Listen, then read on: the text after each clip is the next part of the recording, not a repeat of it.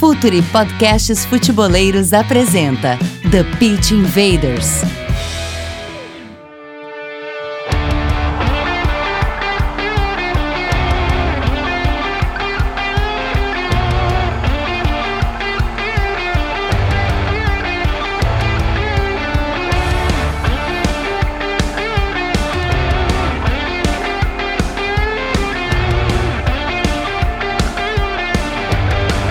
Olá, futeboleiros!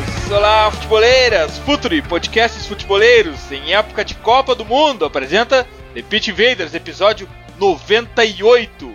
Meu nome é Eduardo Dias, eu sou o host mais essa invasão futeboleira pelo SoundCloud, iTunes, YouTube, pelo www.futuri.com.br.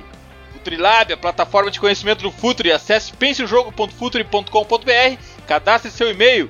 Nosso primeiro curso online está saindo do forno Pergunte ao Jogo com Eduardo Secone e com o apoio de Real Fever, melhor fantasy de futebol do mundo, ClipDraw, ferramenta gráfica para edição de vídeos de análise de times e jogadores, Eric Sports, software de scout e vídeo análise para multisports e editora Grande Área. A gente começa mais um The Pitch Invaders, hora da conexão com Vinícius Fernandes. Dali, Vini! Daí, Eduardo, tudo bom, cara? De volta The Pitch Invaders. Eu tava bem presente nas lives. Né? Tava de férias? Cara, não, de férias nada, né? uh, produzindo guia, né? A, a, milhão com nossos tantos projetos. O legal é como o Futuro cresceu, né, cara? Pra gente estar presente no projeto, a gente não precisa mais estar no The Pit Invaders. Verdade. Antigamente, quando a gente tava fora do The Pit Invaders, realmente passava, transmitia essa impressão, né? De que a gente tava ausente do projeto, mas não. Uh, sigo no blog, no, uh, no, no, guia também, na, na coordenação das lives.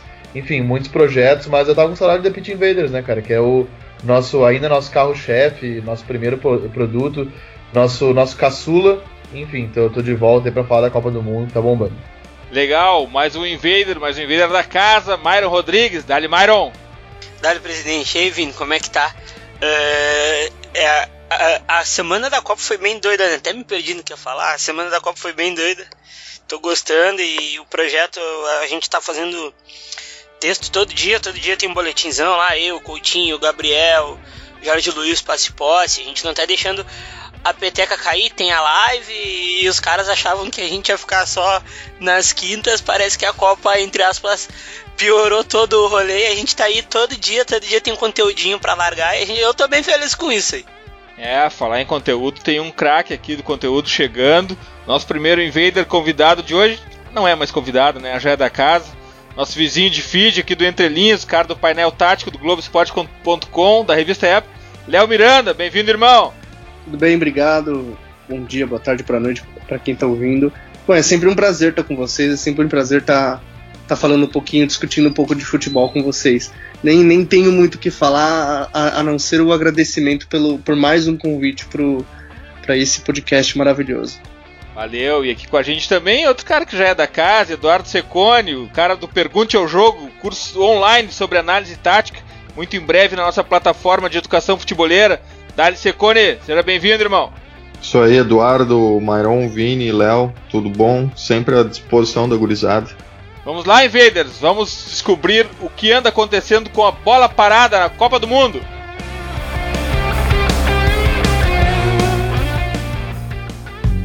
Está no ar o The Pitch Invaders, podcast semanal do projeto Futuri. Cultura, análise e informação, com a profundidade que o futeboleiro merece.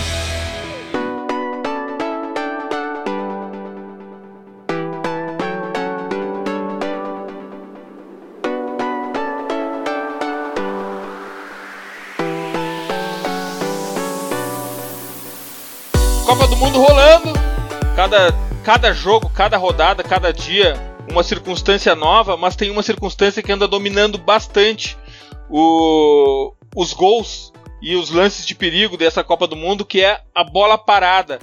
É uma questão que talvez acabe se diluindo no decorrer da Copa do Mundo, mas agora, a gente está gravando isso no oitavo dia de Copa do Mundo, tem sido muito forte e muito evidente. Léo, o que, que tu consegue uh, passar para a gente das circunstâncias que estão fazendo com que a bola parada seja tão evidente nesse começo de Copa do Mundo? É, eu acredito que até ao final, neste momento que nós estamos gravando, são 25 gols de bola parada. É, são 9 gols de pênalti é, sete gols de escanteio direto, sete gols de escanteio indireto, e aí mais oito gols de falta, sendo quatro diretos e o resto indireto. É um, é um número muito alto. É um número muito alto.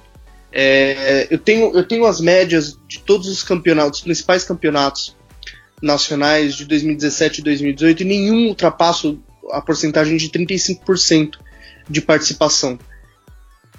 E a Copa já está com 49%. É, eu acredito que seja um, um reflexo Uh, eu acredito que não tenha nada a ver com VAR, com, com árbitro de vídeo, mas seja um reflexo da preparação física dos jogadores, uh, das seleções médias e pequenas estarem mais bem preparadas fisicamente, porque uh, na bola parada existe um embate físico e isso conta muito.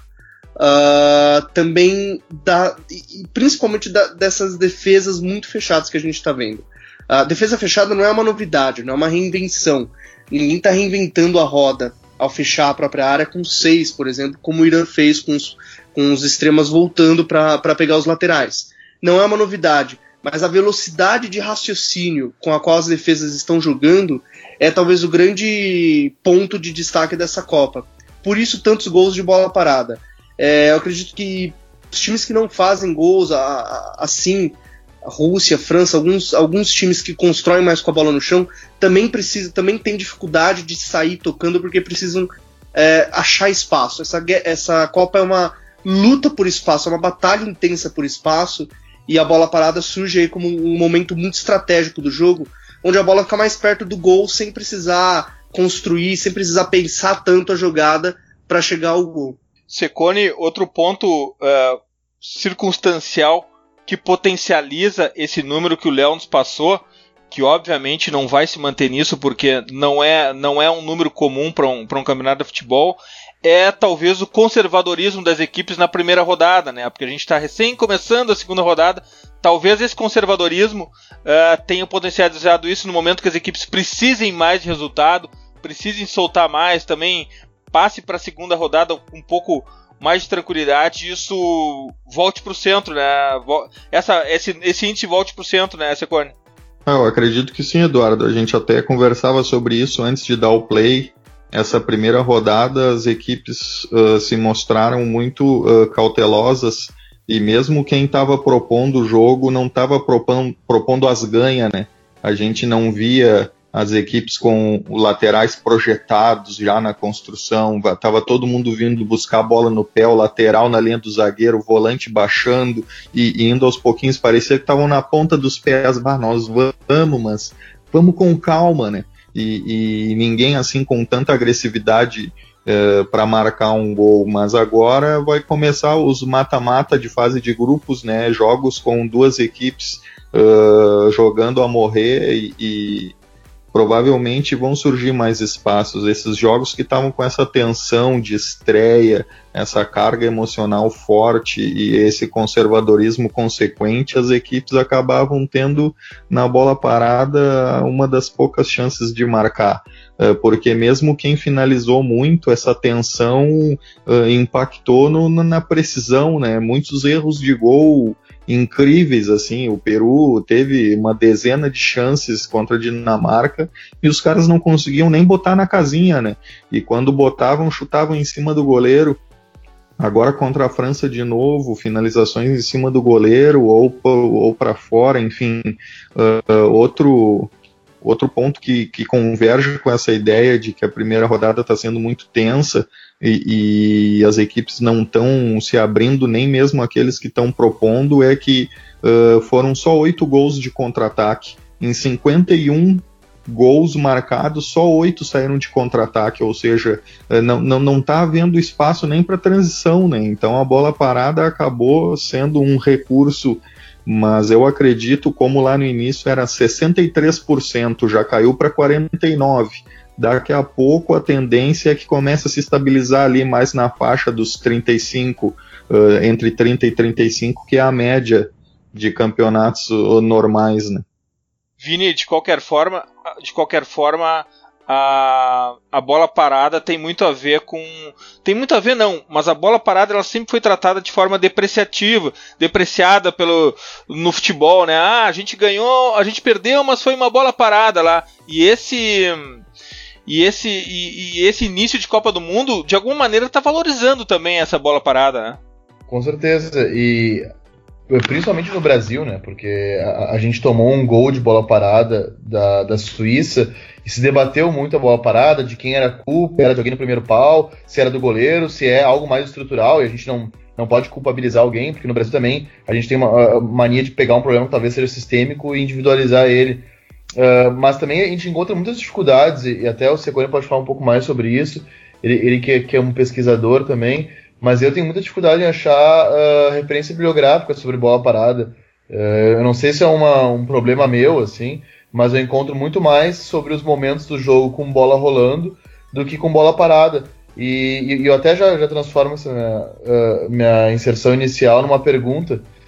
Vocês acham que isso é, é, foi ao longo do tempo, assim, na pesquisa brasileira, meio negligenciado? tudo foi negligenciado na literatura brasileira, né? É, sobre futebol. Agora está se recuperando o tempo, mas se tu for olhar ali o futebol jogado com ideias do, do Teoldo e do Garganta, eu não me lembro se eles tocam em algum aspecto de bola parada.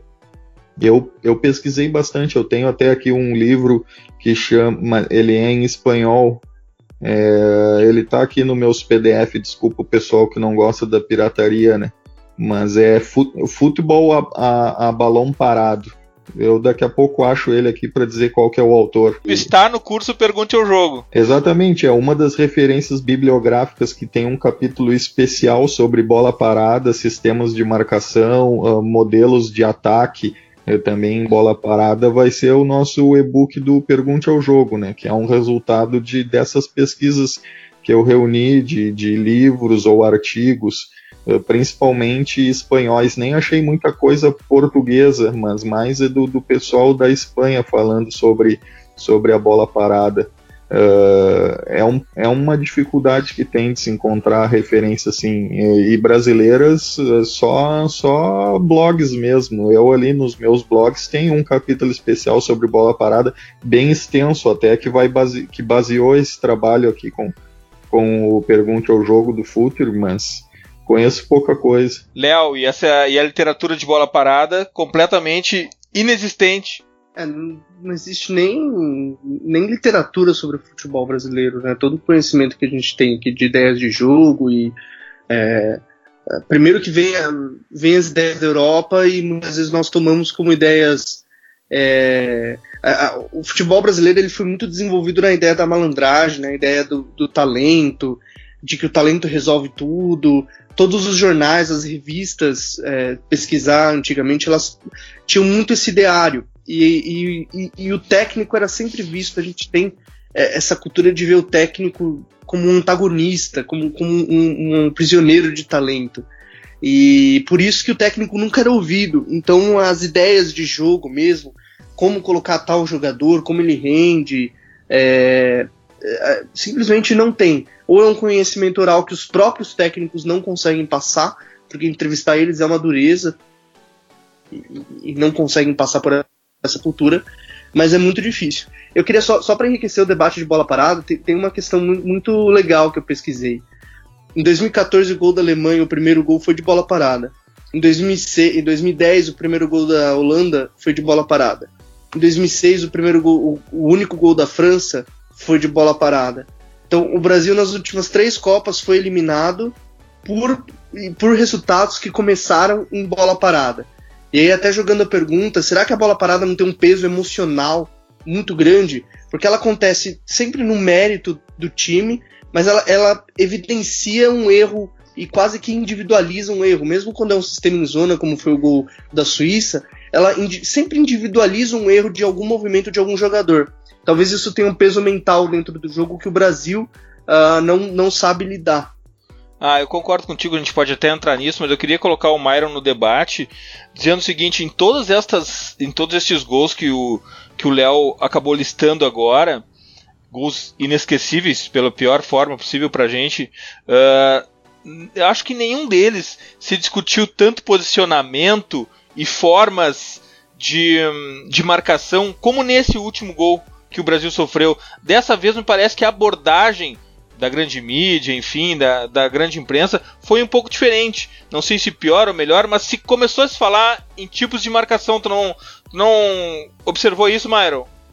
Eu observei, mas ainda eu achei um pouco incipiente. Assim, eu achei a melhor, a melhor, a melhor explicação é do grafite. E não era porque ele estava lá, era porque ele conseguia explicar mesmo. Uh, a coisa toda é que aqui mesmo a gente explicando a marcação por zona uh, defensivamente, numa bola parada, uh, aconteceram alguns ornitorrincos que ah, a marcação estava por zona e cada um pegou um bom. Se era por zona, ninguém pegou ninguém.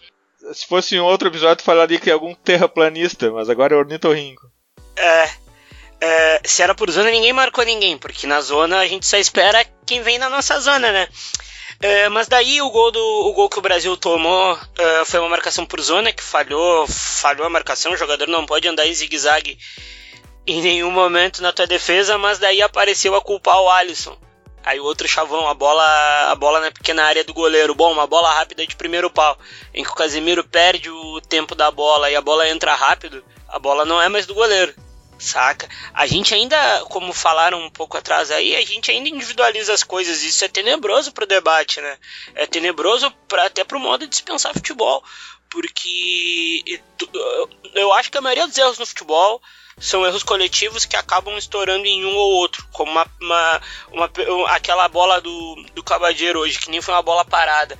O jogador deu apoio pro lado errado, tu não dá o apoio pro lado de fora, dá o apoio pro lado de dentro porque o jogador tá fechando o pé do goleiro. Isso é um erro coletivo também, saca?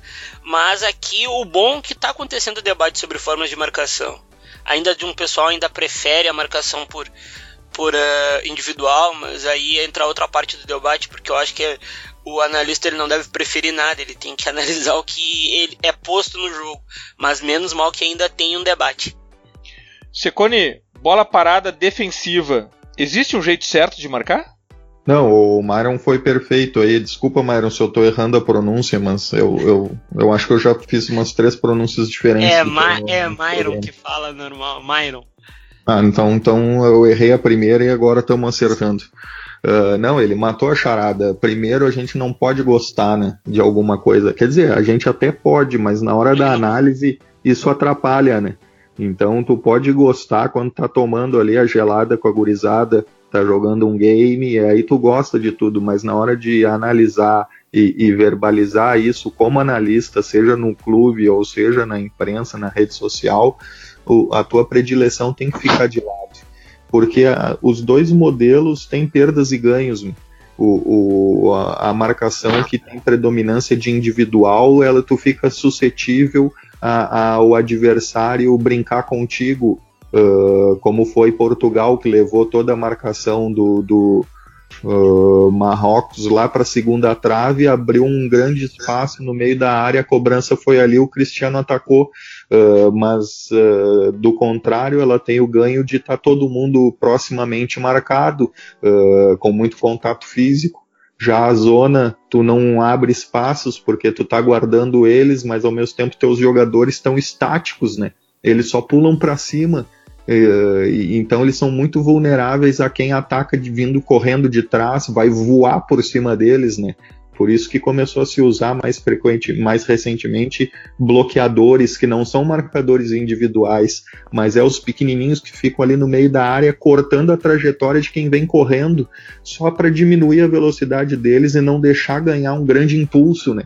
Porque se tu ataca a zona lançado, o cara da zona tá pulando parado e tu tá vindo a 50 por hora, tu vai amassar ele, né? Então não, não tem nenhum sistema infalível. Uh, o certo é o treinador diagnosticar uh, quais são uh, as virtudes dos jogadores e principalmente como eles se sentem à vontade. eu, eu trabalhei com quatro treinadores e o, tem treinadores que perguntam para os jogadores: Meu, como é que vocês querem marcar? Como é que vocês sentem à vontade? Vamos fazer na individual? Vamos manter a zona que estamos fazendo. Não, a gente não gosta da zona, vamos, vamos para individual. Uh, o goleiro é muito, muito questionado pelo treinador. Como é que tu quer a primeira trave? Deixamos dois, deixamos três, sabe? Então é um negócio que vai muito também de um pensamento coletivo dentro do grupo. O treinador divide isso com os jogadores, porque eles que estão vivenciando isso. A bola parada é um, é um aspecto muito importante e tenso do jogo, né? Então. Uh, a decisão em geral não é só do treinador, passa por esse debate entre todo mundo. Uh, uh, Secone, tu falaste bastante na, na marcação individual e na por zona, e te pergunto sobre a mista, no que, que ela se configura e, e se ela é a mais utilizada pelos clubes brasileiros. Eu acho, Vini, que a, a mista ela é raríssima. A gente está incorrendo no erro de achar que só porque tem bloqueadores, aquela defesa é mista. Não é, ela é uma defesa de zona. O Brasil, o Brasil ali tem uh, três na trave, três alinhados em zona, uh, dois bloqueadores. Não é uma marcação mista. Os bloqueadores não pegam individual. Eles estão só cortando, como eu falei, as trajetórias de corrida dos caras. Eles não vão seguir ninguém. Eles estão ali só para atrapalhar mesmo. Uh, do, do, do, contrário a individual que tem dois na trave. Esses dois da trave ali, ou o Grêmio que tem três na trave, eles marcam zona, porque eles estão na zona da trave. Mas isso não configura uma marcação mista, ela é essencialmente individual, é 5 para 5 lá dentro, aquele empurra-empurra, puxão de camisa, dedo no olho, puxão de cabelo e outros dedos em outros lugares mas ela é individual. Eu, assim, eu não conheço todas as marcações do mundo, mas eu vejo só duas mistas de todas que eu estudei, a do Guardiola e a do Simeone, que o Guardiola e o Simeone eles deixam quatro zonas e cinco individuais. E aí, aí sim eu configuraria realmente como marcações mistas. Léo, e nessa confusão toda de dentro da área, começa a entrar conceitos de basquete ainda. Pois é, pois é. Eu acredito que o, o basquete ele dá uma, tem uma tem uma influência muito grande assim no, no, futebol e esse intercâmbio de esportes, porque a gente fala tanto de futebol e muitas vezes a gente esquece que o, que o futebol ele é um esporte. Eu entrevistei o, o um tec, é, esqueci o nome dele. Ele tem um sobrenome Álvaro Casagrande. Ele é um técnico de handball. Eu entrevistei ele nessa missão de, de tentar entender qual enfim, uh, vendo um pouquinho a defesa, a defesa do Irã, que, que se sobressaltou aos olhos, é, a questão de fechar, bloquear bem o espaço da área, que é uma coisa já feita por muitos times. Uh, e aí fui, fui buscar o, esse conhecimento com ele para saber se tem um pouquinho de handball aí. E aí ele me falou uma coisa muito interessante. Ele falou que o, no handball existem vários, várias configurações de defesa. Uh, você pode fazer um 3-3, onde você protege a área com três jogadores e mais três uh, pressionam a bola para tentar gerar uma superioridade numérica. Ou uma defesa de 4-2, uma defesa de 5-1 ou de 6-0, que é seis caras protegendo a área do, do handball mesmo. E aí é, eles têm que sempre virar o corpo para onde a bola tá concentrar na bola onde a bola tá, porque o principal conceito do handball é gerar superioridade numérica na bola. Eu falei, poxa, esse é um dos conceitos do futebol também. Se gera superioridade numérica no setor da bola. E a questão da. Acho que a Tunísia fez muito bem isso, a Inglaterra fez muito bem isso, a Bélgica a gente não pôde ver defendendo. Os times que. São poucos times, mas os times que jogaram com linha de 5 se assemelham muito a essa defesa de 5-1 no handball. Cinco caras protegem a área e aí, onde a bola tá, eles têm que sempre balançar para esse lado da bola. Vira o corpo, balança, só pressiona se entra no setor e sempre cria, tem, tenta criar superioridade numérica. Com as duas linhas de quatro, que é a organização mais, mais vista, o conceito é o mesmo. E aí esse balanço das linhas ela se torna fundamental, porque a linha de cinco cobre um espaço maior. E aí são só três que precisam uh, balançam e, e, fecham esse lado. Mas o conceito ele é, ele é idêntico, basicamente. É idêntico. A forma como o handball e como o futebol lida com o espaço uh, entre o, onde o jogo está acontecendo e onde o gol, onde a bola pode entrar, é basicamente o mesmo. Eu fiquei realmente impressionado como, como os esportes se conversam.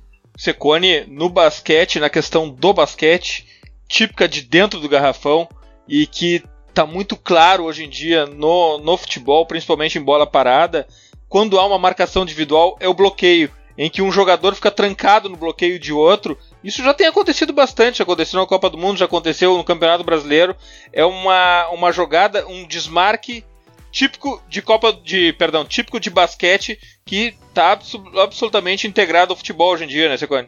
Ah, com certeza. No, no basquete o, o, tem uma jogada que chama pick and roll que inicia com esse bloqueio e depois o, o, o, o cara que participou do, uh, do, do, início ele recebe o passe à frente, né? Ele bloqueia e recebe à frente. Uh, e na, nas bolas paradas é muito comum de se fazer isso. Claro que ele não bloqueia e recebe à frente, ele só bloqueia. Recentemente eu vi o Atlético Paranaense fazer um gol assim, eu até botei no Twitter, foi muito engraçado que eu não sei como o Santos não percebeu isso. Foi um jogo contra o, contra o Santos na, na Arena da Baixada. O Camacho ficou de costas para a batida e de costas para o gol. E o marcador dele não viu que ele está olhando para o cara que está vindo com o Thiago Heleno. É óbvio que ele não quer participar do escanteio, né? Ele ele está demonstrando para todo mundo. Primeiro, é muito baixo para estar tá na área para cabecear. Ele tá de costas para a batida, tá de costas para o gol. Ele quer atrapalhar alguém, foi o que aconteceu. Ele bloqueou o Gustavo Henrique, liberou o Thiago Heleno e aí conta-se, lógico, com a boa batida, né? A batida veio na cabeça do Thiago Heleno, gol. Uh, na, na final da Libertadores contra o Lanús, no, no primeiro jogo no Olímpico, Marcelo Groy, no Olímpico, na Arena, o Marcelo Groy fez um milagre porque o Jeromel foi bloqueado e o jogador que ele estava marcando individualmente cabeceou a bola livre. A gente vê quase todo dia isso, e, e pode ser feito também em zona, é mais difícil, mas o, o Jardine me ensinou que em zona uh, tu tem que combinar o bloqueio com superioridade no setor, então entram mais de um jogador na mesma zona. O, o bloqueio é quase um impedimento para que aquele cara da zona pule, enquanto o outro que está ali é o cara que vai pular. Entra com dois, três na mesma zona, é mais difícil de acontecer. Realmente, como tu disse, é mais fácil de realizar o bloqueio na individual, que daí fica muito, muito pick and roll do basquete. E o escanteio curto, Secone, qual é a, a, natureza? Por que o escanteio curto? Qual é o conceito dele? Por que, que existe o escanteio curto se tu tem a possibilidade de jogar a bola na área de primeira, por exemplo? Ah, como tão, a maioria dos times estão defendendo com os 10, né? Uh, bota 9 na área e 1 no rebote, ou 8 na área e 2 no rebote, independente se, se, a, se a predominância é individual ou zona, tem dois sentidos principais, né? O primeiro é tirar um, um dois caras da área, né?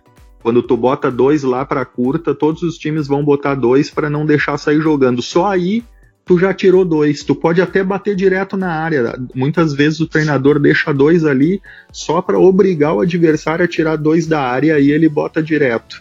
E a segunda, segunda uh, proposta é desorganizar a marcação, né? principalmente contra a zona. Se fazia isso muito uh, contra o Corinthians, os times que eu no time que eu trabalhei se fazia isso muito com times que marcam como o Corinthians, que é exatamente como o Brasil marca, né? Que é 2 mais 4 mais 2 mais 2 rebote dentro da área. São 10 jogadores. Pode ver o gol que o Brasil tomou da Suíça, os dois reboteiros estão dentro da área, é 10 lá dentro mesmo. Então a curta é uma maneira de fazer esses caras se mexerem. E aí pode dar um desajuste, as zonas se espaçam, enfim, e aí é uma chance. Mas a, o propósito é dois: é tirar a gente da área e bagunçar a distribuição da marcação. Léo, e tu mencionaste no começo do, do episódio de hoje a questão mental do jogo. O nível de concentração nesse momento é máximo. E o nível de concentração e posição corporal, né? A postura corporal é um item muito importante nessa bola parada. Exato, na, na zona você precisa estar bem perfilado, com, é, pronto para dar um impulso, por exemplo, para atacar a bola que cai na, na, na sua zona e, e, tirar a bola da zona. Uh, e a questão mental que é fundamental.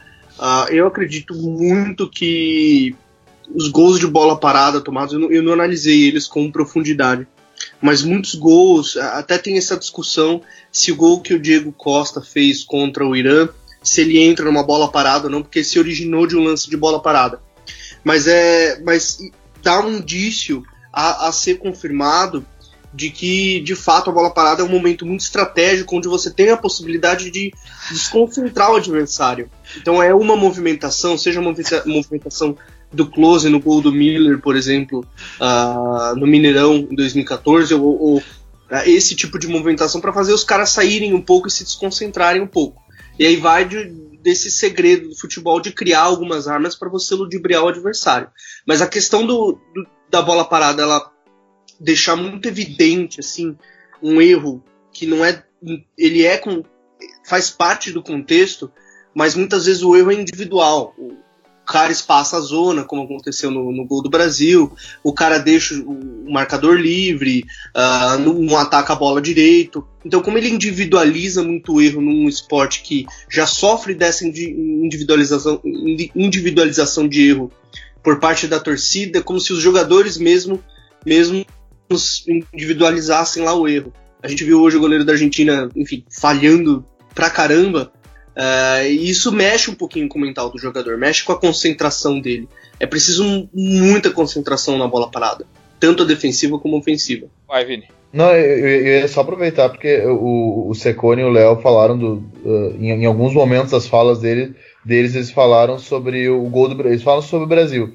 E, e, e assim, tentando dissecar o, o, o lance do, do gol do Brasil, que, que ele tomou na, uh, contra a Suíça, foi muito falado no decorrer da semana. A, aonde a gente pode apontar as falhas pontualmente? Uh, no primeiro pau, uh, na concentração de jogadores na zona, porque um suíço só cabeceou, estava na área e ele se meteu numa zona com cinco brasileiros. É, e também só para só corroborar com o Vini, e também uh, não só de culpado, mas também no mérito da batida do Shaqiri, né? É.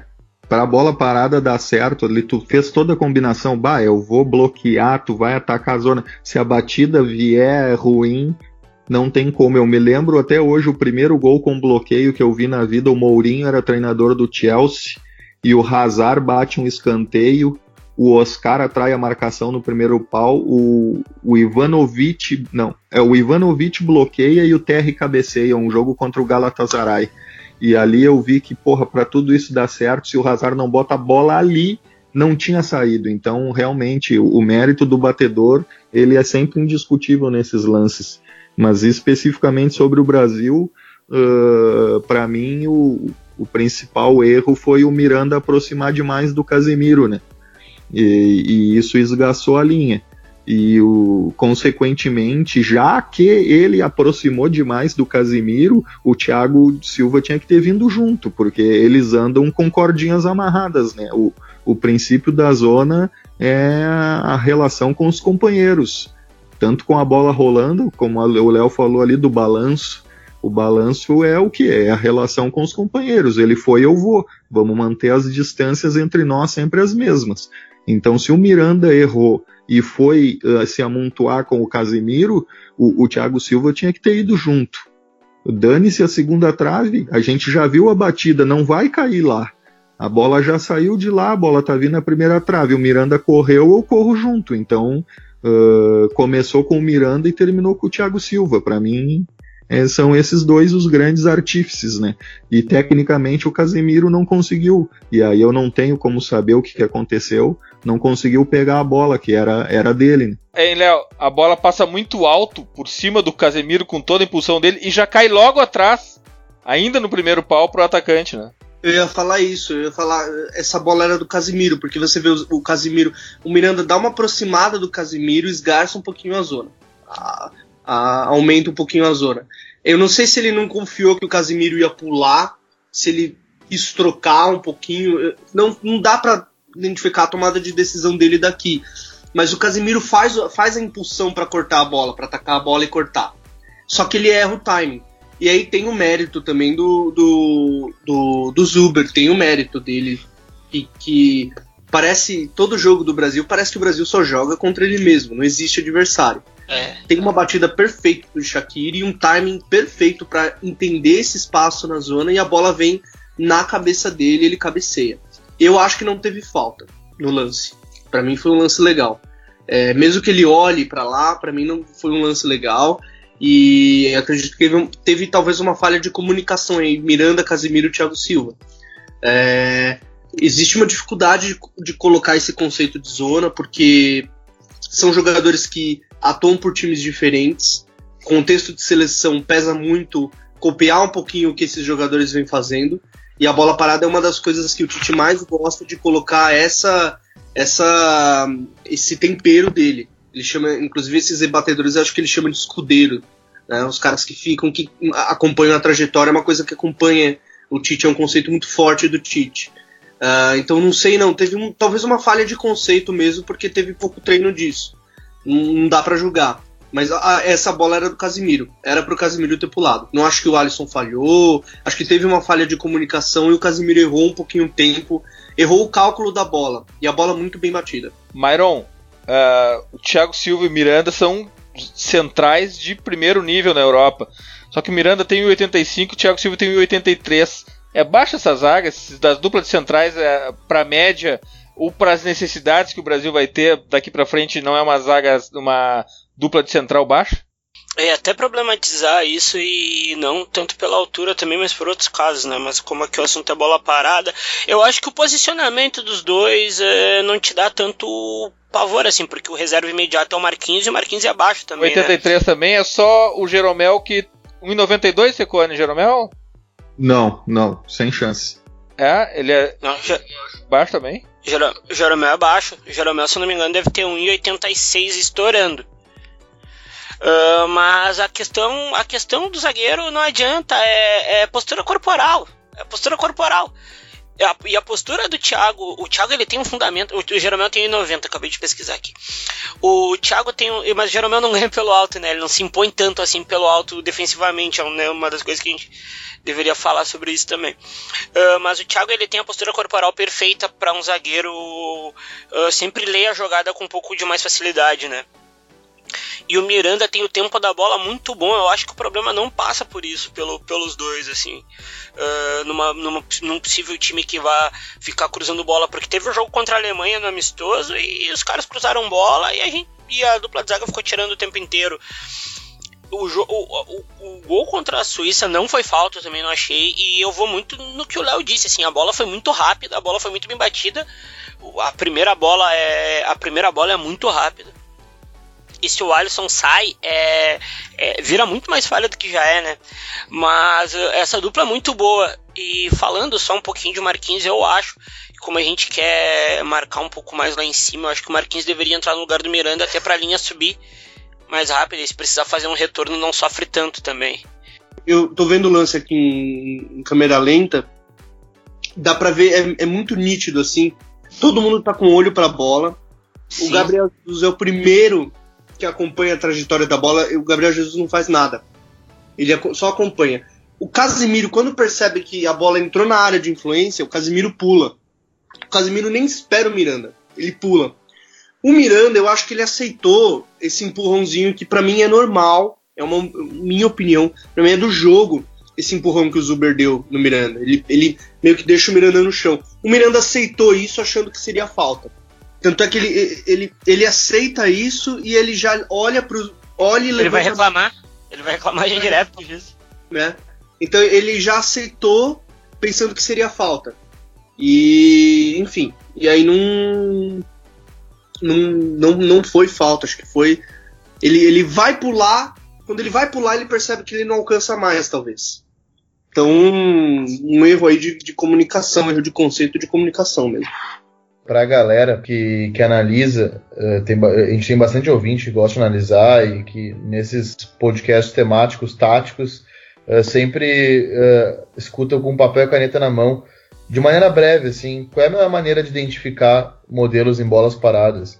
Ah, eu acho fácil, porque o, o, a predominância de zona eles ficam desenhadinhos como, como se fosse uma estrutura inicial de um jogo, né?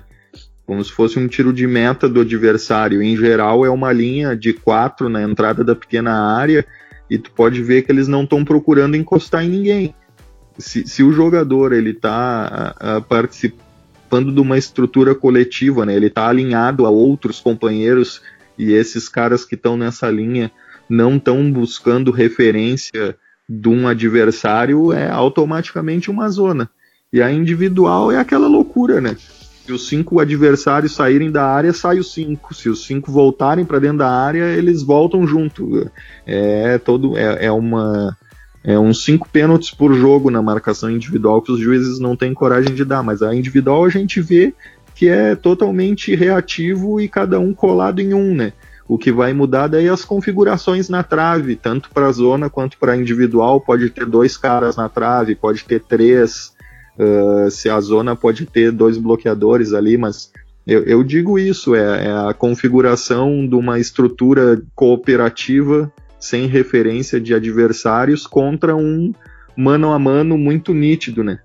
Tentar identificar o movimento do jogador e o que rege esse movimento, que está é, regendo esse movimento. Como o Secone falou, se, se tem um deslocamento muito grande com base no adversário, acontece uma, acontece duas, acontece três. Acontecer três vezes num jogo não é, não é não pensado, é um padrão. E a zona é, é uma linhazinha geralmente em frente à área. É, e aí vem da inteligência de entender quando a bola entra, o, o, o cara ataca a bola e tira. Mas normalmente é isso. É, é tentar ver um pouquinho, identificar esses padrões de movimento do jogador mesmo. Se é um zagueiro, se é um lateral, se é um volante, deixar um pouquinho a função, a posição de lado e ver o que o cara tá fazendo e não o que o cara é. Bom, se não tem literatura sobre bola parada, agora tem um episódio de Pitch Invaders inteiro sobre bola parada e a gente poderia falar mais, mas é hora das dicas futeboleiras. The Pitch Invaders apresenta Dicas Futeboleiras.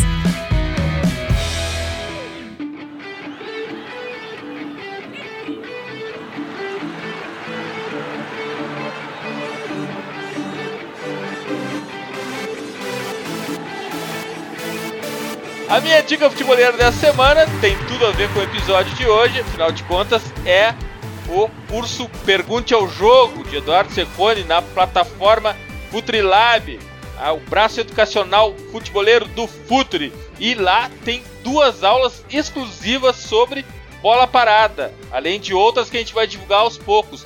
Mas para vocês saberem mais, acessem o www penseojogo.futuri.com.br, cadastre seu e-mail em seguida vocês vão saber mais sobre esse curso que está saindo muito em breve, ainda durante a Copa do Mundo.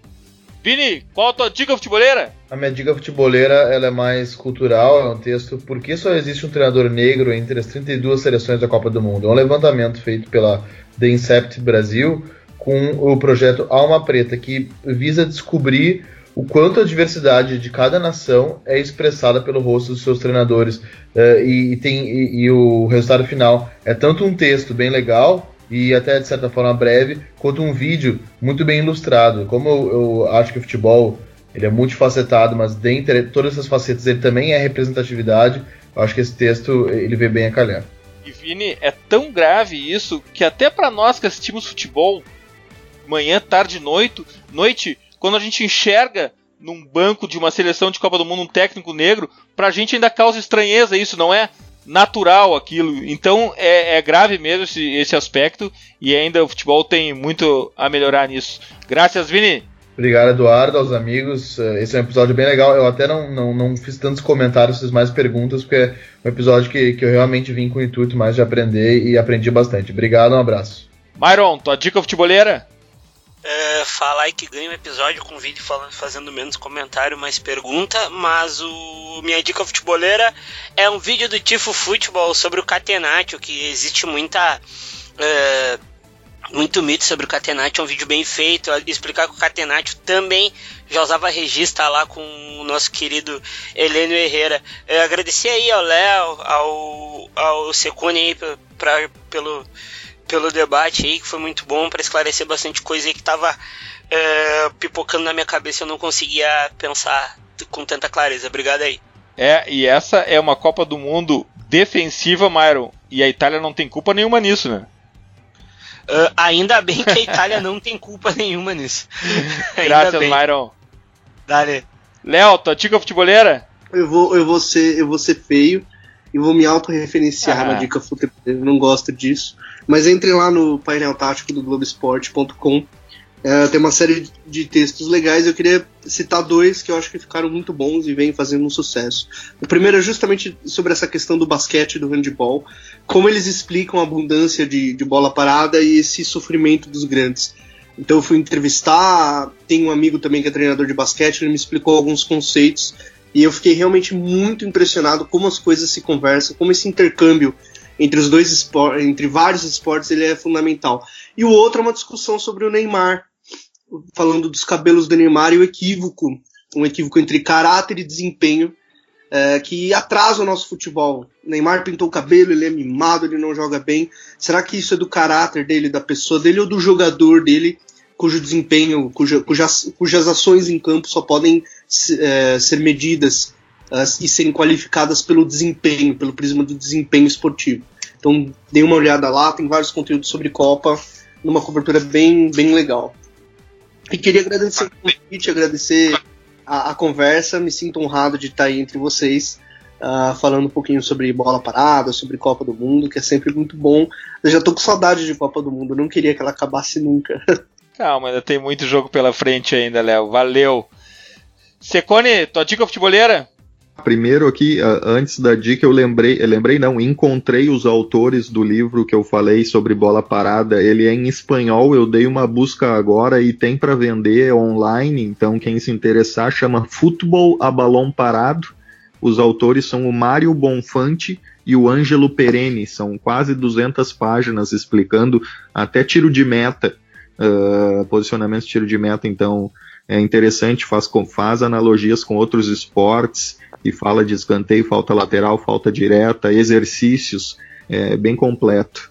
E a minha dica é como os nossos uh, pitch invaders são twitteiros, né?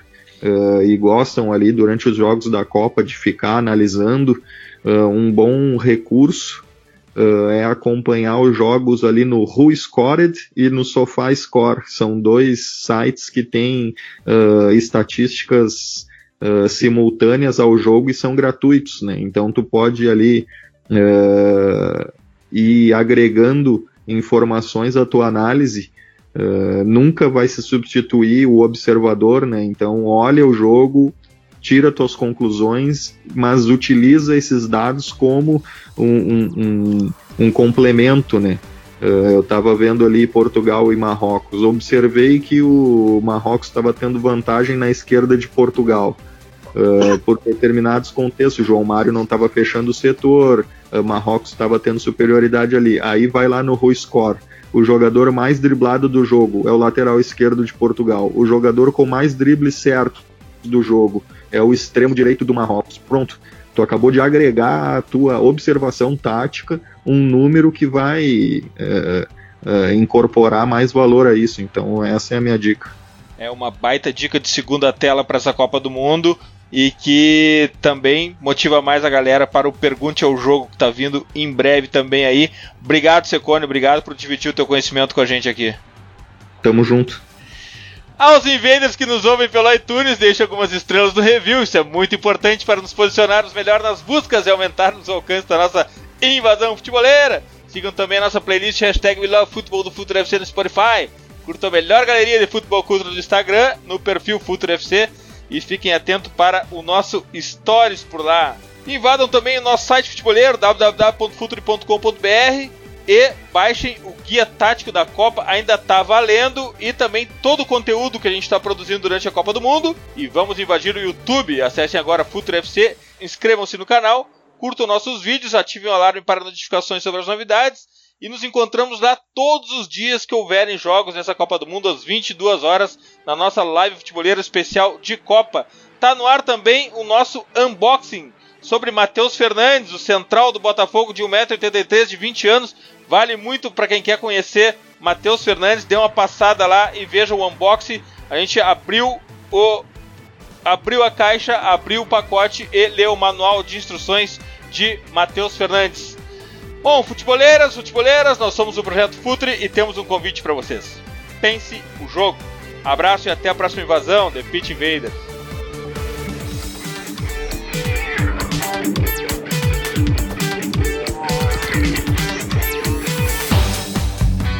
Projeto Futuri apresentou The Pitch Invaders. Acesse www.futuri.com.br. Pense o jogo.